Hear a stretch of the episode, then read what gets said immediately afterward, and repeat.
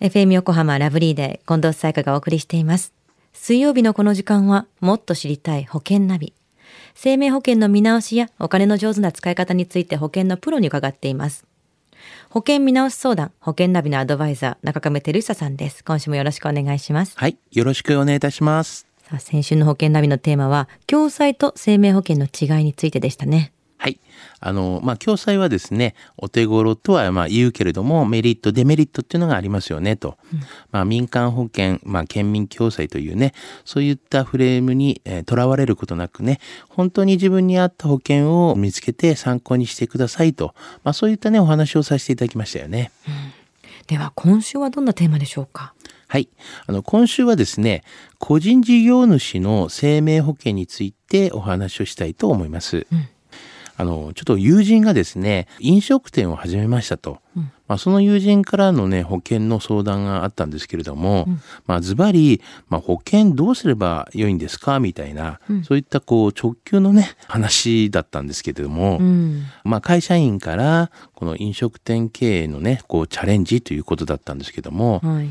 まあ、私もね、その保険をね、通じて応援したいなというふうにも考えていましたし、うんまあ今日はね、この話をね、テーマにしたいなというふうに思います。じゃあ個人事業主になった時に保険で一番大きく変わる点ってどんなところですか？はい。あの、まずはですね、あの、個人事業主になると、まあ国民健康保険になりますよね。うん。あの、国民健康保険の、まあ、給付内容には、会社員の、こう、健康保険にある、この、傷病手当金の給付ってあるんですけども、まあ、つまり、こう、病気や怪我で会社を休んだ時に、まあ、受け取れる給付が、まあ、なくなってしまいますってことなんですね。うん。まあ、つまり、病気や怪我で入院して、まあ、仕事がストップしてしまった時の収入補填をですね、公的医療保険でカバーすることが、まあ、できなくなりましたっていうことなんですよ。うん。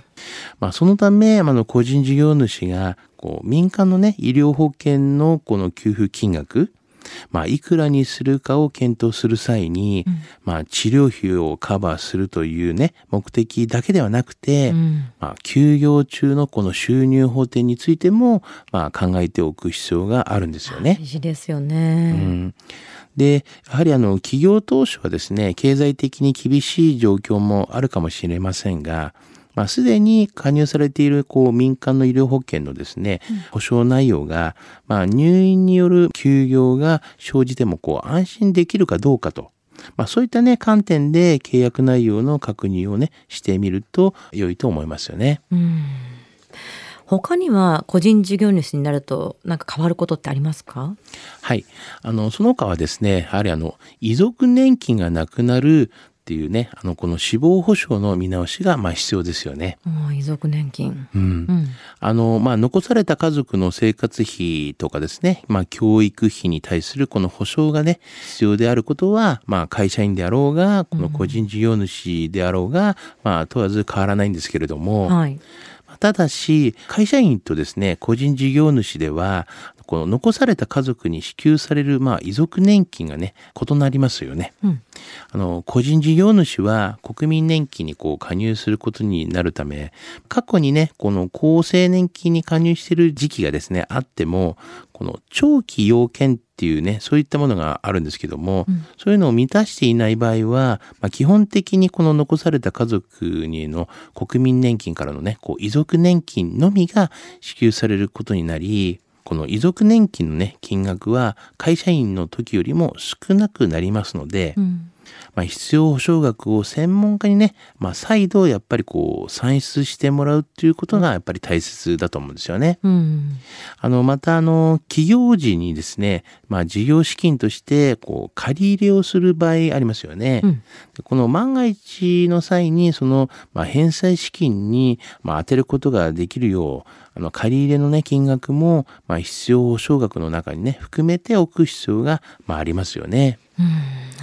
ね。遺族年金か。じゃあ結構保険のことまで考えると余裕が かなりなくなってくるように感じるんですが。まあそうですよね。まあ結構まあ、だんだんね、余裕がなくなってきてしまうかもしれませんが、うん、まあ逆にこう少しね、こう余裕がね、あれば、あの、こう老後のこともね、ちょっと考えていただきたいなというふうには思いますよね。うんうんうん、まあ先ほどお伝えした通り、まあ個人事業主は、この国民年金に加入することになりますよね。はい、まあ定年まで会社員であった人と比べると、この老齢年金のね、こう支給額が低い可能性があります。うん個人事業主にはね、会社員と異なり、まあ、定年がないので、年金受給開始年齢以降もですね、まあ、働き続けることがまあ可能ですが、あの、やはりこう、余裕がね、あれば、その老後の準備にも、ちょっと留意しておきたいところなんですよね。うんとなると中上さんはこの飲食店を始めた友人にどんな保険の見直しを提案されたんですか？はい。